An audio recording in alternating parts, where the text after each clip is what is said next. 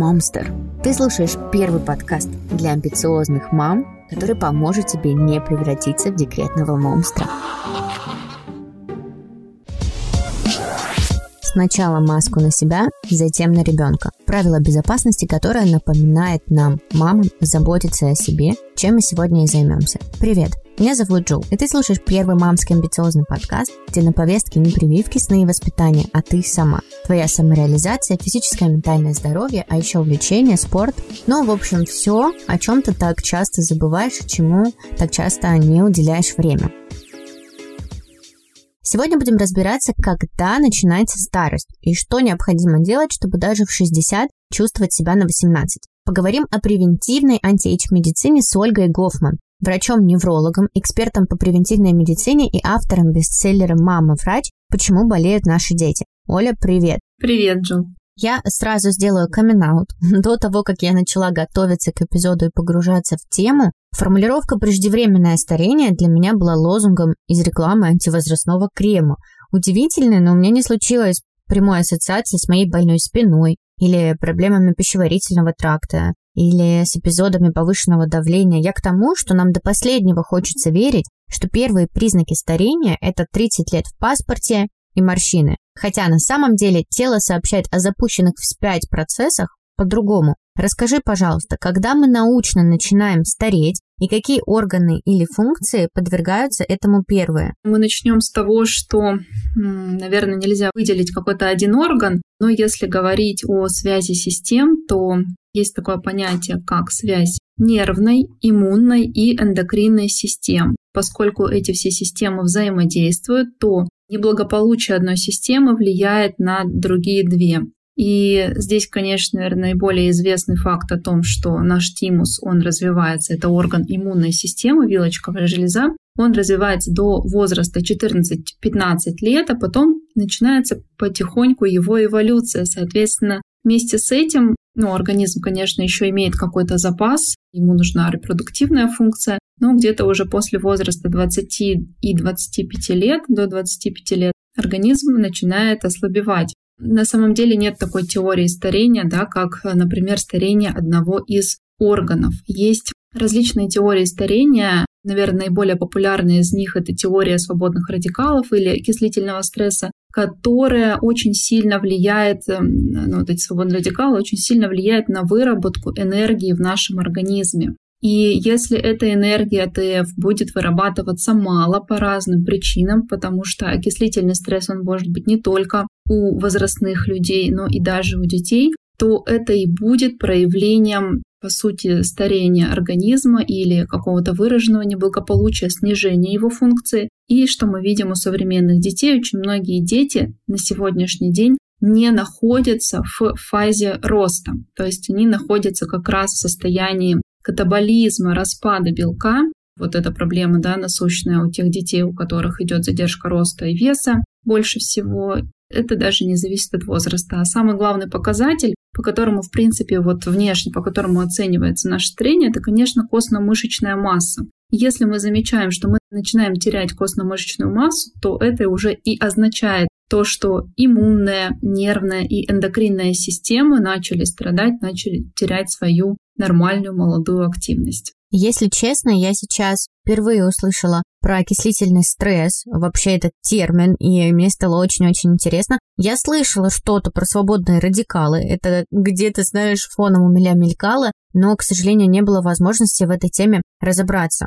Расскажи, пожалуйста, я думаю, и мне, и слушателям будет полезно узнать, из-за чего же возникает в организме, как у детей и у взрослых, этот окислительный стресс, то есть что его провоцирует, что его запускает. Чаще всего это, конечно, и дефицит в питании полезных антиоксидантных продуктов, потому что сдвинулись различные парадигмы на тему питания, и мы не всегда соблюдаем то питание, которое нам необходимо. А некоторые люди вообще его не соблюдают. И, соответственно, сочетание, например, очень жирной и углеводной пищи в один прием ведет как раз к окислительному стрессу, к нагрузке на клетку, к нагрузке на митохондрию, которая вырабатывает энергию. Ну, проще говоря, для клетки очень тяжело обработать такое количество углеводов и жиров за один прием пищи. Ну и, собственно, белком тоже, да, не нужно травиться, и избегать его избытка в организме, по крайней мере, в один прием пищи. Поэтому сбалансированное питание – это основа, но не все имеют возможность его сейчас соблюдать.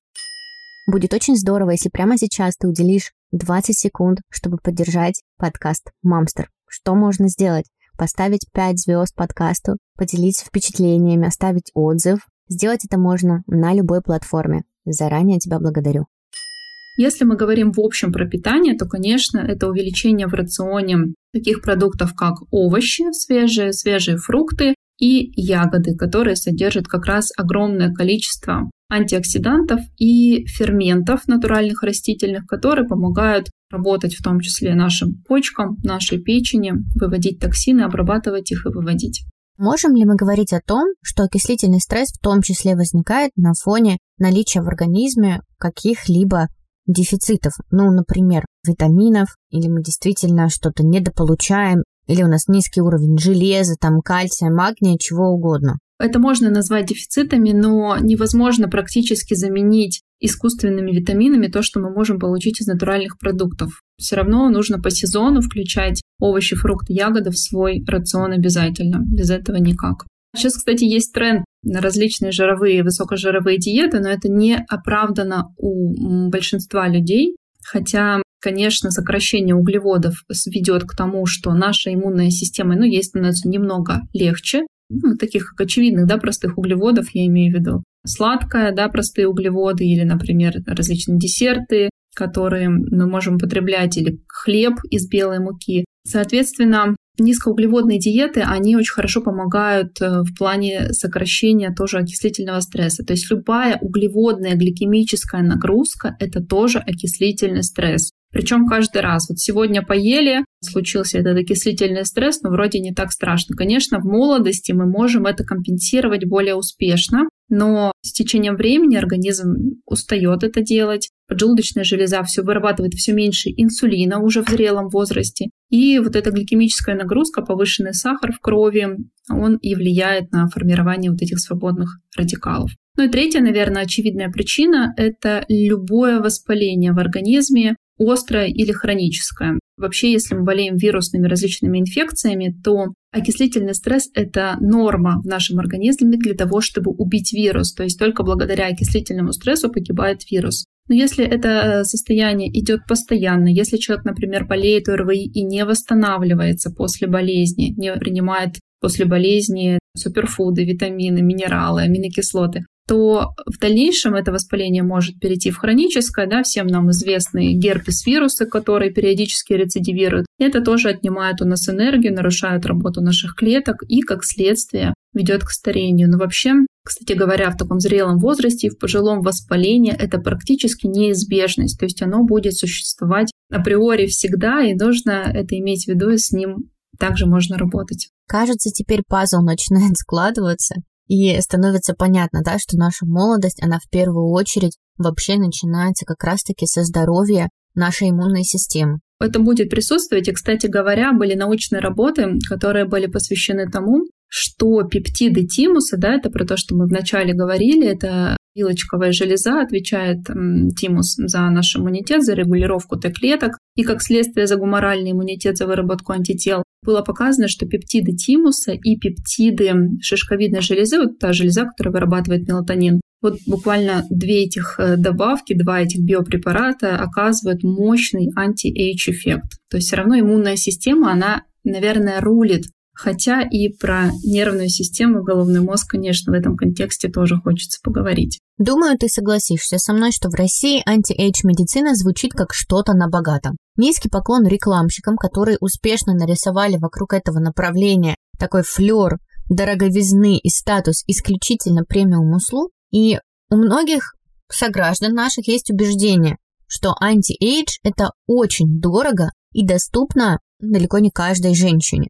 Чего вообще начинается это направление медицины? Что лечат, кроме кожи, морщин, какие органы или системы? Я считаю, что это доступно каждому. Здесь все равно ведущую роль играет здоровый образ жизни. Мы знаем очень много примеров, когда есть возрастные люди, бегающие марафоны, плывущие там какие-то длительные дистанции и так далее. Это доступно всем, было бы желание. То есть не нужно об этом думать так, что это очень дорого, и не ступать в эту историю.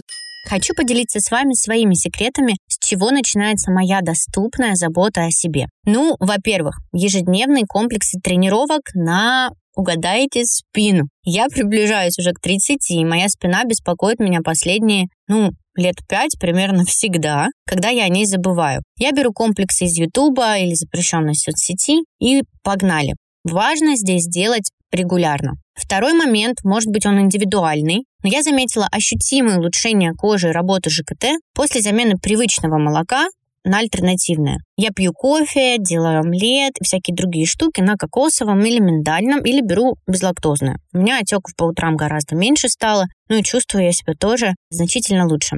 Третье, и самое главное, для меня это забота о себе, она начинается с заботы о своем ребенке. Когда я знаю, что ему комфортно, ему хорошо, я могу подумать уже о себе, мамы, я думаю, вы меня понимаете. Я очень щепетильно подхожу к выбору базовых товаров, питания, уходовой косметики и, конечно, куда без них подгузников. У моего сына чувствительная кожа, и наши фавориты – безопасные австралийские подгузники Offspring с международным экосертификатом, и отсутствием тестов на животных. Вот такие вот они молодцы. А еще в этих подгузниках нет хлора, парабенов и прочей гадости для кожи малыша. И я обожаю в них буквально все. Качество, классные принты, авокадо, лимончики просто наши любимые. Смешные рилсы и адекватную цену. Кстати, я сама предложила им стать партнерами этого эпизода, а они с радостью согласились. В Мамстере я всегда буду говорить только о тех товарах или услугах, которые люблю и пользуюсь сама. Короче,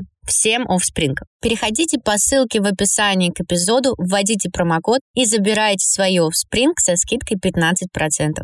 С другой стороны, я считаю, что навязчивая идея стать каким-то безумно молодым, прожить до 120 лет, не показывать, что ты стареешь, это тоже как-то немножко не то. У нас в России есть тренд вот на эйджизм некий, да, то есть презирание возраста как раз.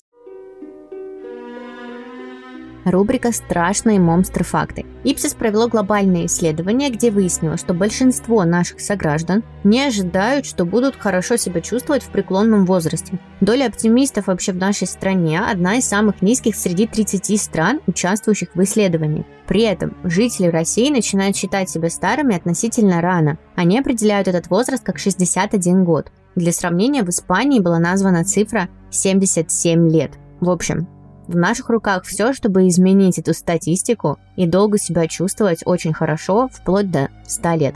Продолжай слушать эпизод.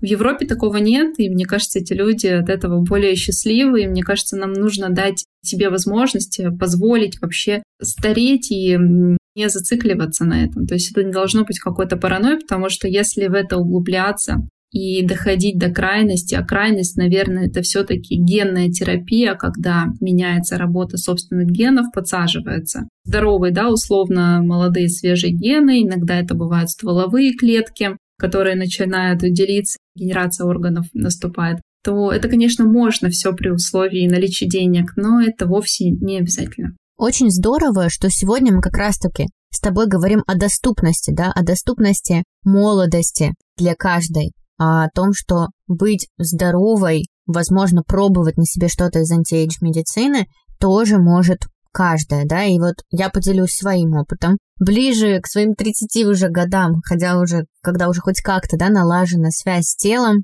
я четко ощущаю, что заставляет меня чувствовать себя хуже, да, отнимает силы буквально будто бы старь. Это тяжелая жирная еда, которую ты как раз чуть раньше да, сказала. После нее мой организм может только лежать. Это однозначно алкоголь, даже немного, а уже утром нет бодрости. Это в том числе мягкий матрас. Исходя из этих личных ощущений, я могу предположить, что антивозрастная медицина включает в себя аспекты нутрициологии, ортопедии и, возможно, исключение дефицитов в организме, что тоже отчасти нутрициология. Но это я только предполагаю. И я хочу, чтобы ты рассказала, с чего стоит мамам начать заботу о себе и как каждая да, мама может снизить риск раннего старения. Я занимаюсь тем, что наиболее доступно. В принципе, работаю также с мамами, провожу свой небольшой такой курс для мам. Называется он «Клуб здоровой красоты». И вот в этом клубе мы в основном занимаемся с тяжелыми состояниями. То есть это даже те мамы, которые не всегда могут пойти на спорт, потому что просто нет э, силы жизненной энергии. Что мы для этого делаем?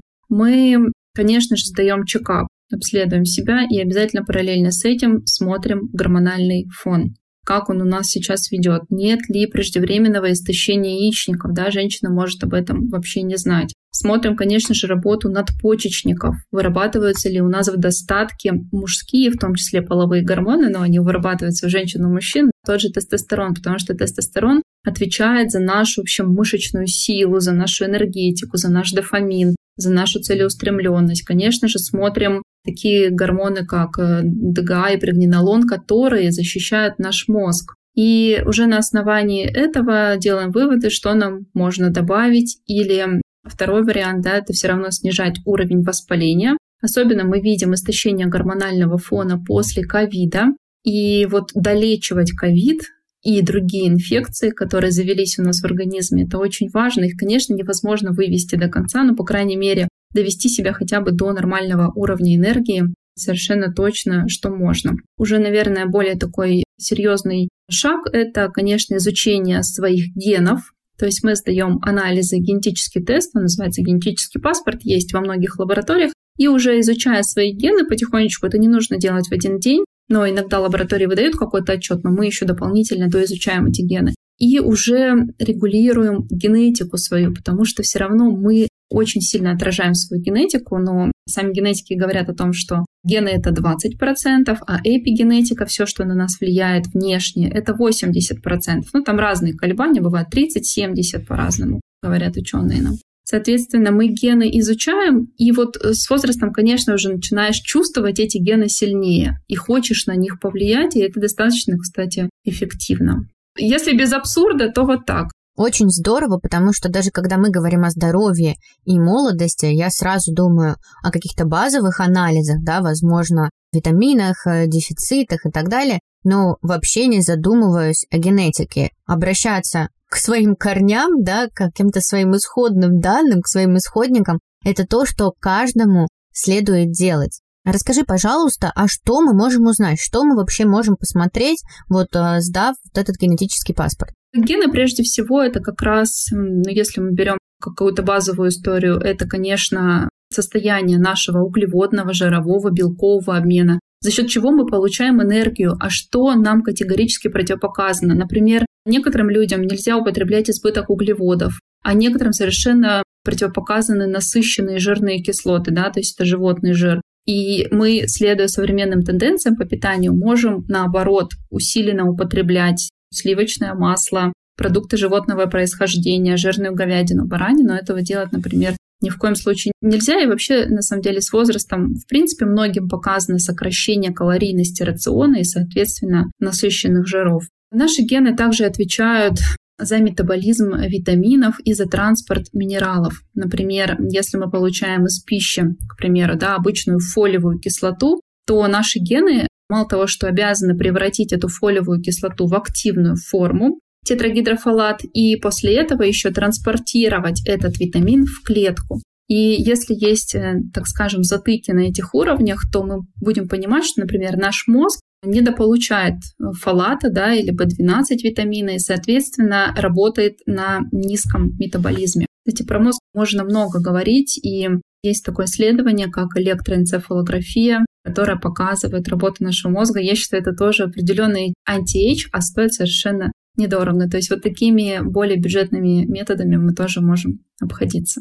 Ну, я так рада, что мы здесь сегодня с тобой обсуждаем эту тему, потому что я сама была в числе тех людей, которым кажется, что anti-age – это только где-то в медицинских и косметологических клиниках за какие-то баснословные деньги. А оказывается, что вот прямо сегодня, здесь и сейчас, каждая из нас может начать заботу о своей молодости.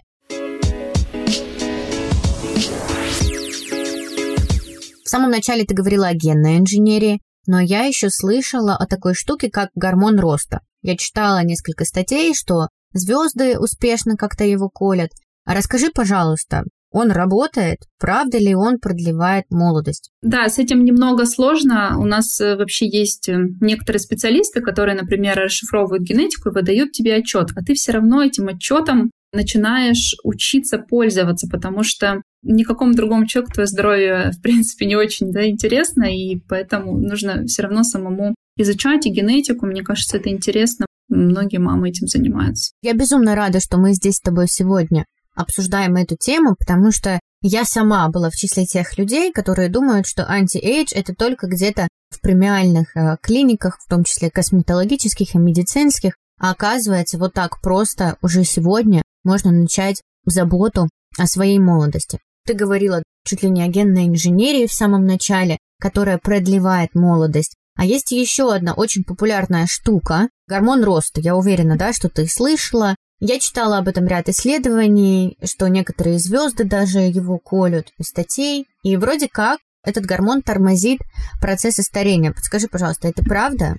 В общем-то, да, это анаболический гормон. С возрастом, как раз когда мы теряем мышечную костную массу, у нас происходят процессы катаболизма, то есть разрушение костной и мышечной массы. Гормоном роста мы стараемся вернуть себя в некую молодость и начинать собирать опять таким образом свой мышечный и костный корсет. А со стороны, да, это выглядит красиво, конечно, изменяются пропорции тела, уходит лишняя жировая ткань, нарастает мышечная ткань, подтягивается, естественно, овал лица, руки. В целом могу сказать, что, конечно, есть противопоказания. Даже в детской практике, в педиатрической, не все врачи при задержке роста назначают гормон роста именно из-за его побочных эффектов. На сегодняшний день, помимо а, классического гормона роста, есть пептидные различные препараты, то есть это цепочка аминокислот, которые вот повторяют структуру гормона роста. Кажется, что это все-таки более безопасно, и для себя лично я бы вот такую историю попробовала и попробую в ближайшее время. Просто интересно поэкспериментировать. И ведь это очень логично, что начнет в организме расти не только твоя мышечная масса, да, но и, возможно, если присутствуют какие-то новообразования, которых ты еще не знаешь, то они тоже начнут расти, и все-таки важно, да, что мы выяснили сегодня, что гормон роста самостоятельно назначать себе не стоит, и это только то, что возможно добавить только после детального обследования врача. Здесь, мне кажется, все те, кто принимает гормон роста, они рискуют. То есть они понимают, что есть определенный риск, но так хотят выглядеть красиво, что не могут э, устоять и рискуют. Тем самым речь идет больше про онкологические, да, различные заболевания, которые мы можем настимулировать. То есть нам нужно, чтобы эта онкоклетка, она не росла. Естественно, гормоном роста мы ее будем подкармливать. Есть такое мнение, что к возрасту там 80-90 лет, да, это, ну, фактически все равно люди в той или иной степени долгожители. Практически у всех уже есть онкологический процесс. Это неизбежность, так же, как и состояние инсулинорезистентности, диабета, и вместе с этим вот развитие этих онкопроцессов. Тут на усмотрение индивидуально каждого человека, наверное, перед тем, как колоть гормон роста, стоит обследовать свою генетику, нет ли онкорисков. И все-таки гормон роста уже кажется как какой-то очень серьезный шаг, хоть и рискованный, в сторону своей молодости. А если нам все-таки спуститься до чего-то более простого, чем гормоны, например, нутриенты или витамины, какие будут замедлять процессы старения? Еще проще, что нам есть или пить, чтобы дольше оставаться молодыми. Суперфуды обязательно использовать и детям, и взрослым, то есть вне зависимости от возраста, так как, э, конечно, содержит большое количество питательных э, веществ, аминокислот, ферментов, антиоксидантов. Ну, по сути, все равно все сводится к антиоксидантному эффекту, да, то есть это система образования свободных радикалов. На другой чаше весов это антиоксидантная система, и нужно, чтобы они примерно были ну, где-то уравновешены. Поэтому различные суперфуды, содержащие, например, проростки различных зерен, например, что у нас там проращивают? Зеленую гречку, маш, чечевицу можно проращивать. Также актуально очень использовать проростки зерна пшеницы, в том числе ветграсс. Да? Он, кстати, доступен сейчас, его можно взять э, фактически на озон. Очень много представлено вариантов. Это уже измельченный порошок сухой, который добавляете в свой ежедневный рацион. У меня вот, например, дома всегда баночка с суперфудом стоит. То есть там входят различные проростки, измельченные ягоды ярко окрашенные, тоже различные варианты, овощи.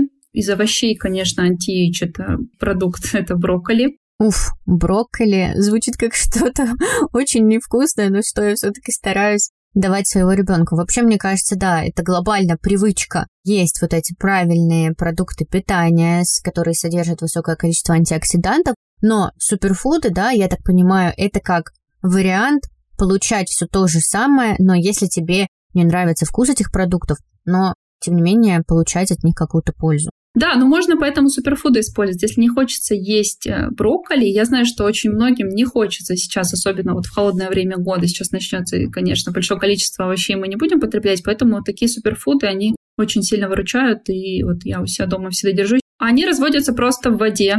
Кстати, витграсс очень неплохой на вкус, похож на зеленый чай. Кстати, зеленый чай тоже антиэйдж продукт, он имеет щелочную реакцию, то есть он ощелачивает организм, он как сам как оксидант выступает. Также известны антиоксиданты, это ресвератрол, то, что содержится в красном винограде и, соответственно, в красном вине. Ну и вообще по исследованиям, там тоже красное вино, оно показано к приему с целью улучшения работы сердечно-сосудистой системы.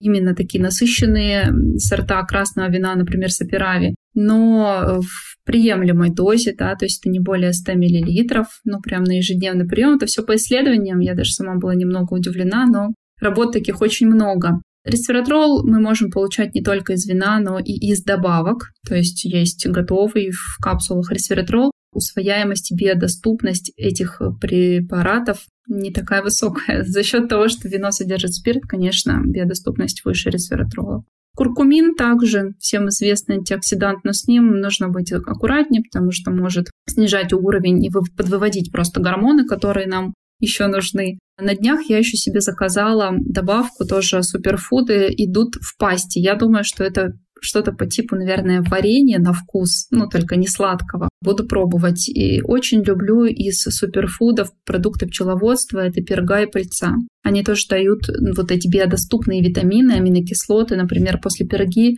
очень хорошо растут ногти.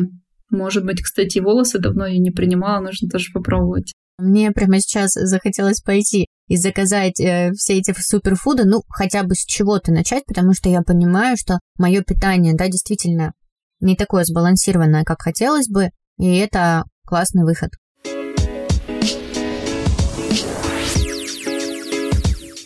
Еще одна очень важная вещь, о которой многие не думают, когда говорят о молодости, это сон. Я прекрасно ощутила на себе это все отсутствие сна, мне кажется, что вот за время, пока мой сын маленький и мы не спали ночами, я постарела лет на пять. Вот мне гораздо сложнее все стало даваться, восстановление после болезни в том числе занимает гораздо дольше времени, да, все из-за нехватки сна, качественного сна. И маркетинг сюда тоже отлично добрался. Вот у моей мамы даже есть подушки, от которых вроде бы во сне не мнется лицо. Но я хочу спросить тебя не про бьюти-гаджеты, да, а сколько и когда надо спать, потому что на данный момент теорий существует очень много. Некоторые говорят о том, что люди принадлежат к разному хронотипу, и от этого стоит отталкиваться. Есть все-таки доктрины, которые нам говорят о том, что вот спать лучше всего строго там с 10 часов вечера до 6 часов утра самый качественный сон, и нужно спать только так. И я хотела бы спросить тебя,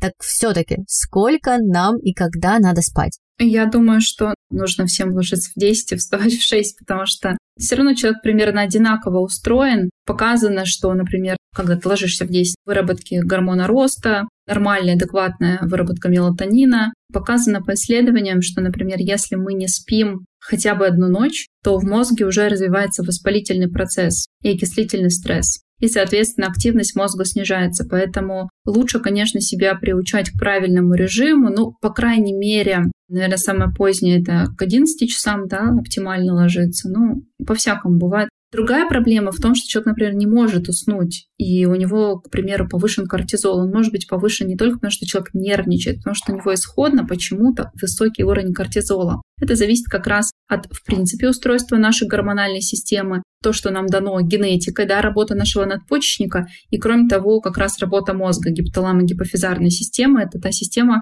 гормональная, которая управляет всеми ниже лежащими органами гормональными в нашем организме. И тут надо разбираться, почему у человека хронически повышен кортизол. Если выяснить причину, и вовремя успокоить такого человека, снизить кортизол, он ляжет в 10 часов. Но так как большинство людей не знает, что этим можно управлять, они ложатся интуитивно в то время, когда им хочется.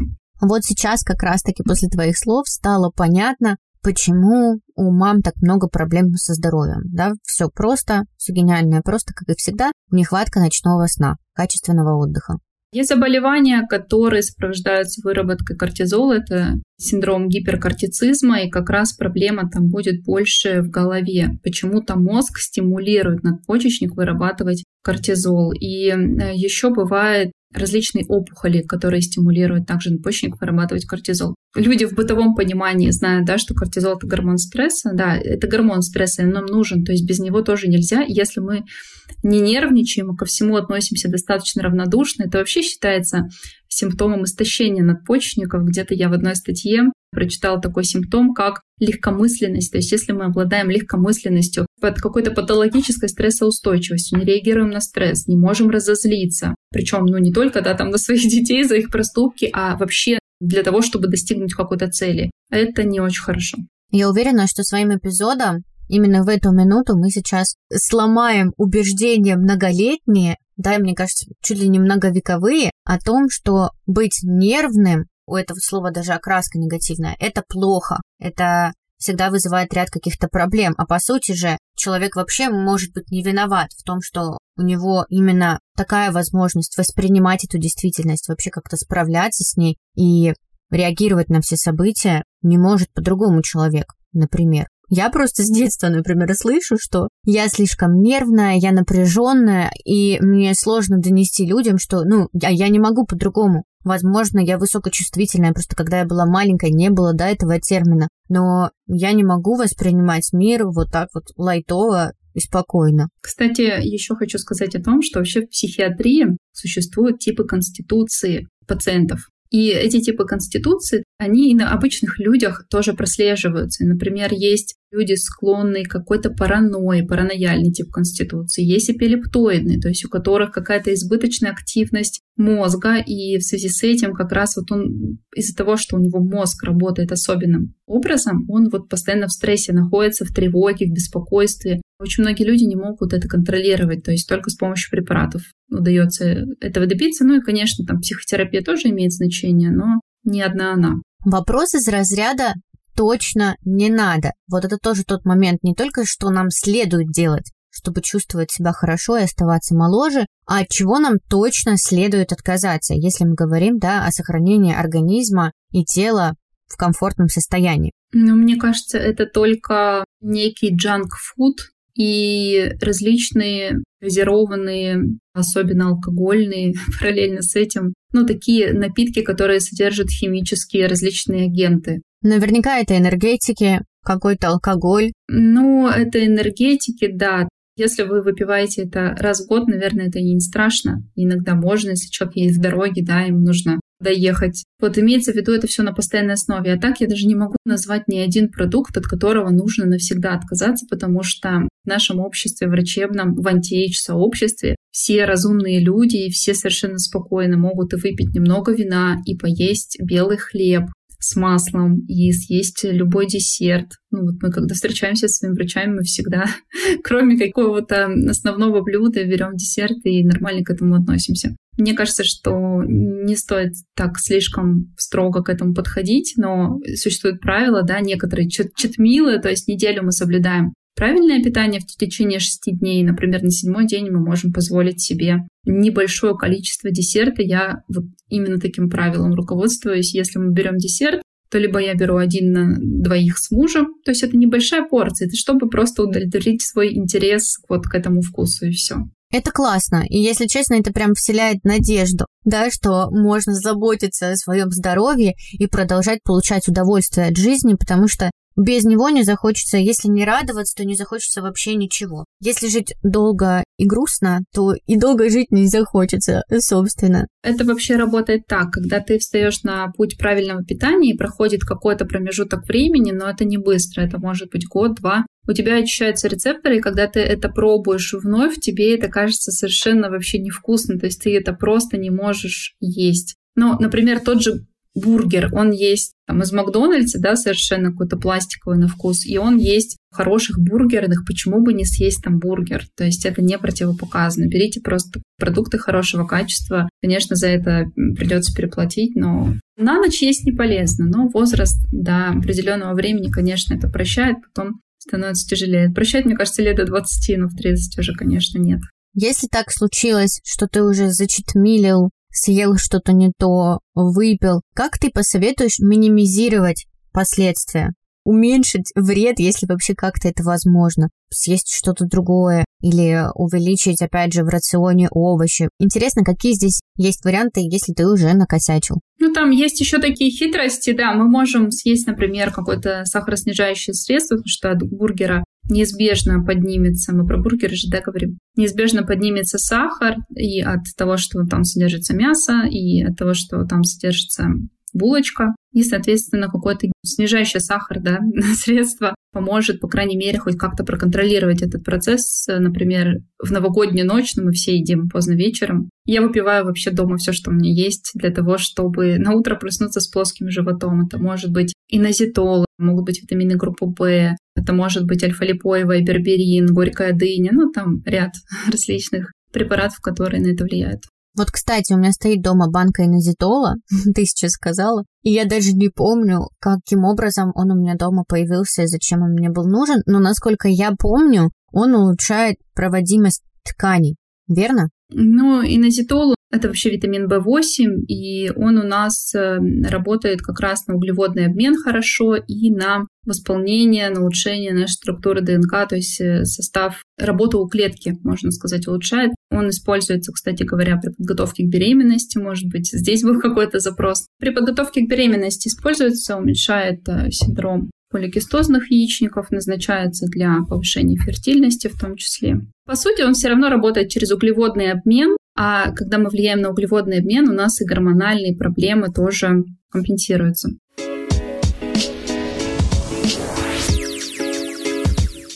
Тема щепетильная, но не можем ее не обсудить. В нашей стране очень развита антиэйдж косметология, в отличие от комплексной медицины. Да, это парадоксально отчасти. Женщины хотят выглядеть красивыми и молоденькими, колят ботокс, плазму, делают разные РФ-лифтинги и что только там еще не придумали. Но при этом базово не заботятся о своем реальном самочувствии, только о красоте, внешнем виде. И в этом, мне кажется, наша проблема. Невозможно ведь выглядеть хорошо, что ни кали, пока ты фундаментально не занимаешься вопросами здоровья.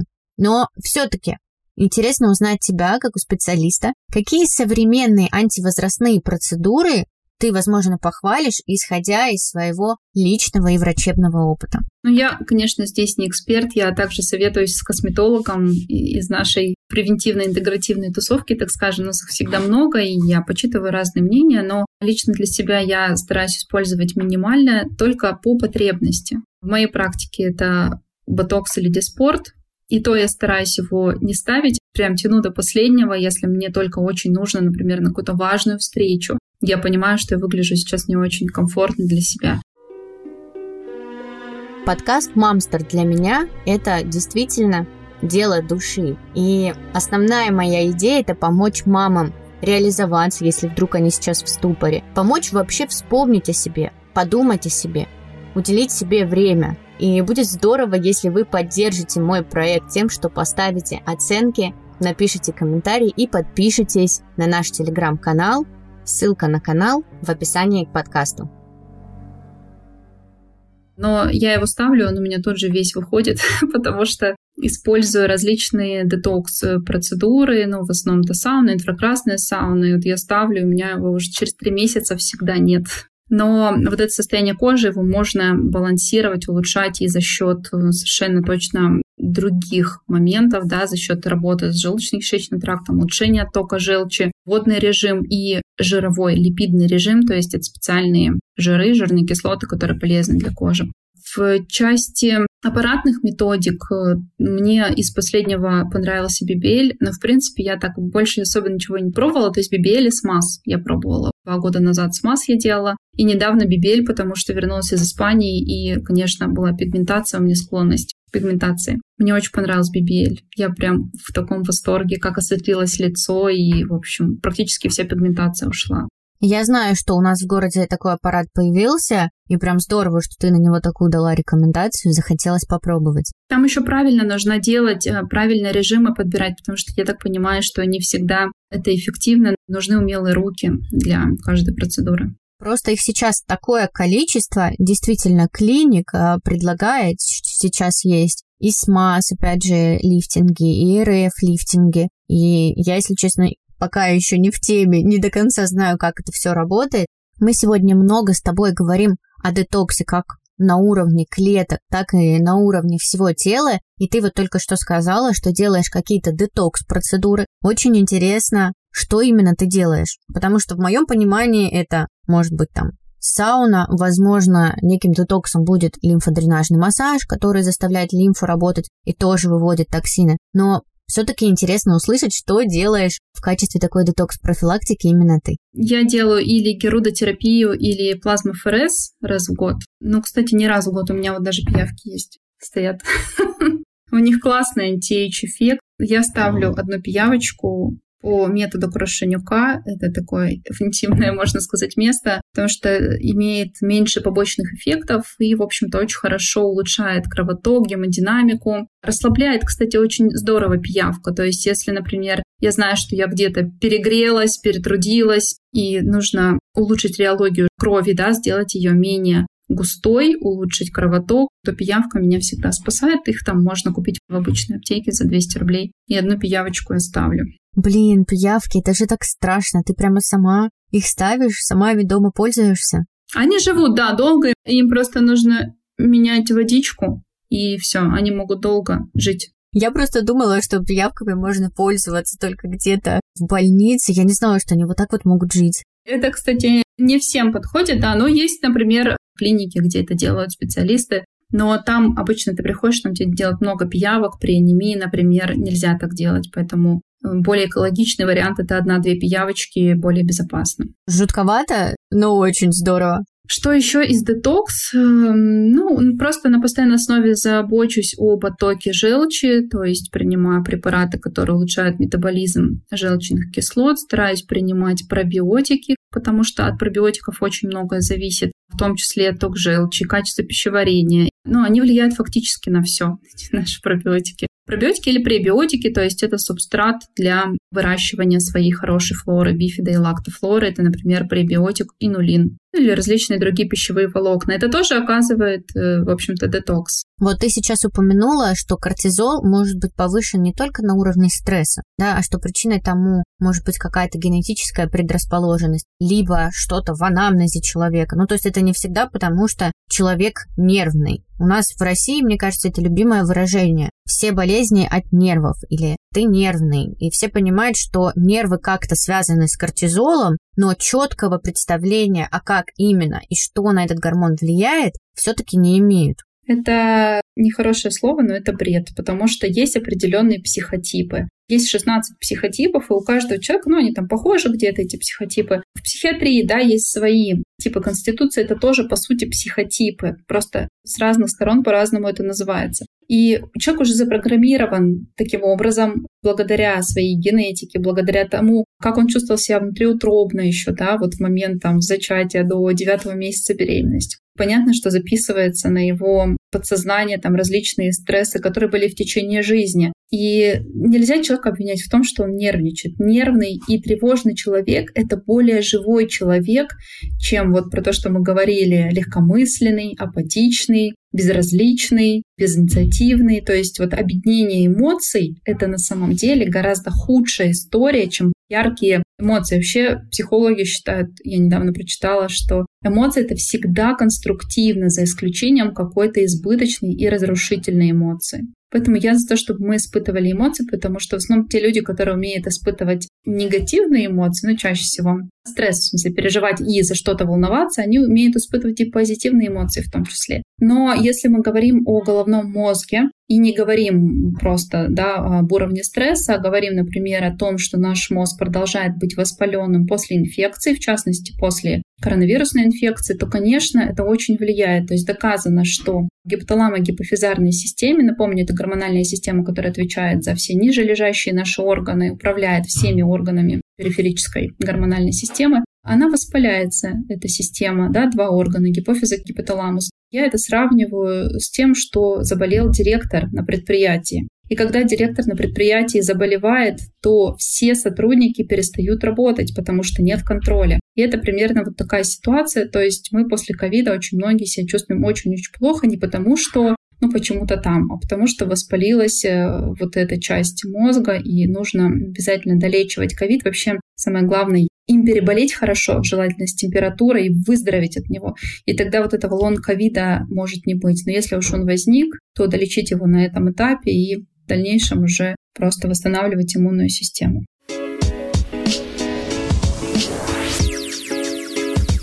Я думаю, все, что мы обсудили сегодня, безусловно, важно, но еще необходимо базово чувствовать свое тело, его потребности и вовремя видеть красные флаги. Иначе говоря, учиться вообще чувствовать себя. Назови нам, пожалуйста, топ-3 книги, по твоему мнению, которые помогут понять устройство организма и наладить таким образом контакт с телом. Попсовые книги я не читаю, в основном у меня более такая научная литература, различная для врачей. Но из того, что я читала и что мне действительно понравилось, это книга называется «Нестареющий мозг». Дейл Брэдсон, она о том, как сохранить именно здоровье мозга, потому что для многих это действительно приоритетнее, чем сохранить какую-то внешнюю красоту как раз э, там о роли низкоуглеводного питания и высокожирового питания и дотации антиоксидантов различных. Ну, в общем, интересная книга. Вторая книга, которая тоже актуальна на сегодняшний день для большинства, это книга «Протокол Хашимота», то есть она вообще про аутоиммунный тиреоидит, но она, можно сказать, актуальна для любых аутоиммунных состояний и заболеваний, потому что там подход как раз через детокс, через работу с кишечником, через э, санацию хронических очагов инфекций, да, то есть это тоже важно учитывать. Все моменты там учитываются, и мне она нравится. Я, кстати, даже у себя на курсе для женщин рекомендовала как закрепление материала. То есть я говорю, вот вы прослушали курс, а если вы еще прочтете книгу дополнительно, то у вас вообще уже по полочкам все уложится.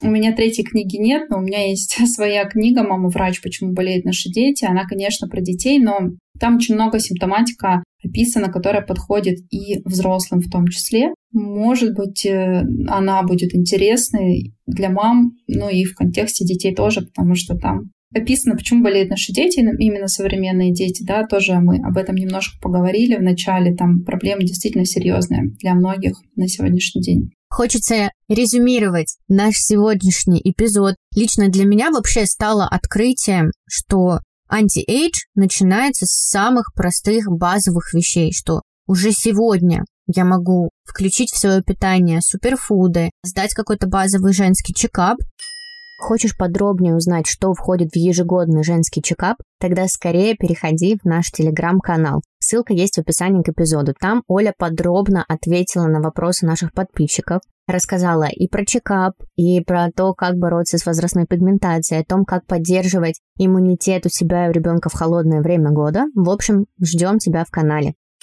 И начать работу над своей молодостью. И это классно. Мне кажется, вот эта идея доступности anti-age превентивной медицины, она массово должна в нашем обществе как-то разноситься в хорошем смысле этого слова. И я надеюсь, что прослушав наш эпизод, многие мамы наконец-то соберутся с силами, возьмут свою волю в кулак и начнут двигаться в сторону вот такой осознанной молодости. Спасибо тебе огромное от меня, и я уверена, что от всех наших слушателей лично я ухожу заряженная новыми знаниями, желанием взяться за свою молодость прямо сегодня, да, как минимум начать с того, чтобы заказать какие-то суперфуды, а потом уже и начать их пить. И, конечно же, захотелось углубиться в изучение того, как устроено тело, что говорит генетика. В общем, очень много о чем подумать, и спасибо тебе большое, что пришла в гости. Да, благодарю, было очень приятно пообщаться.